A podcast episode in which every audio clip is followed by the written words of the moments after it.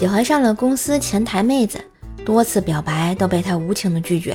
今天啊，公司开会，她就坐在我旁边。突然间，她放了一个特别响的屁，哇！顿时整个会议室的人都看了过来。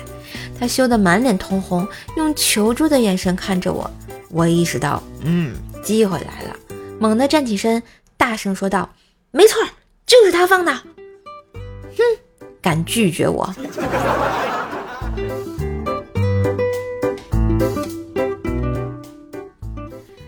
练车的时候，教练经常拿出一百元大钞，让学员去买水买烟。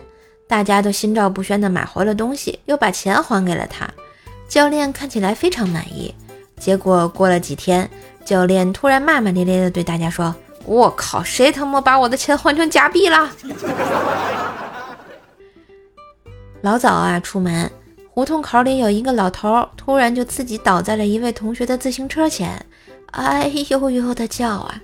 这位同学也是懵了啊！哎，他知道呢，旁边没有摄像头，于是上前牵起老头的手，就问道：“能动不？上医院吧？”老头吸溜着说：“动动不了啊。”于是他点点头，撸走了他的大金戒指，跑了，说：“我还治不了你啦。”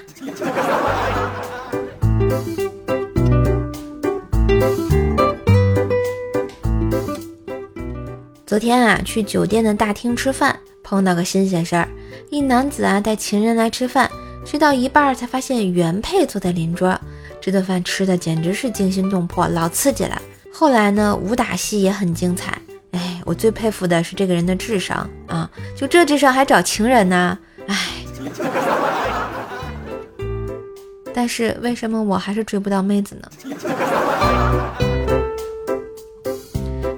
今日份段子就播到这里啦！我是段子搬运工瘦瘦呀，喜欢节目记得随手点个订阅专辑，别忘了给专辑打个，也别忘了给专辑打个五星优质好评哟！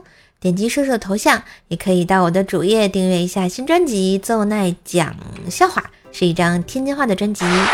嗯，也可以到我店铺上选购一下你喜欢吃的好吃的哟。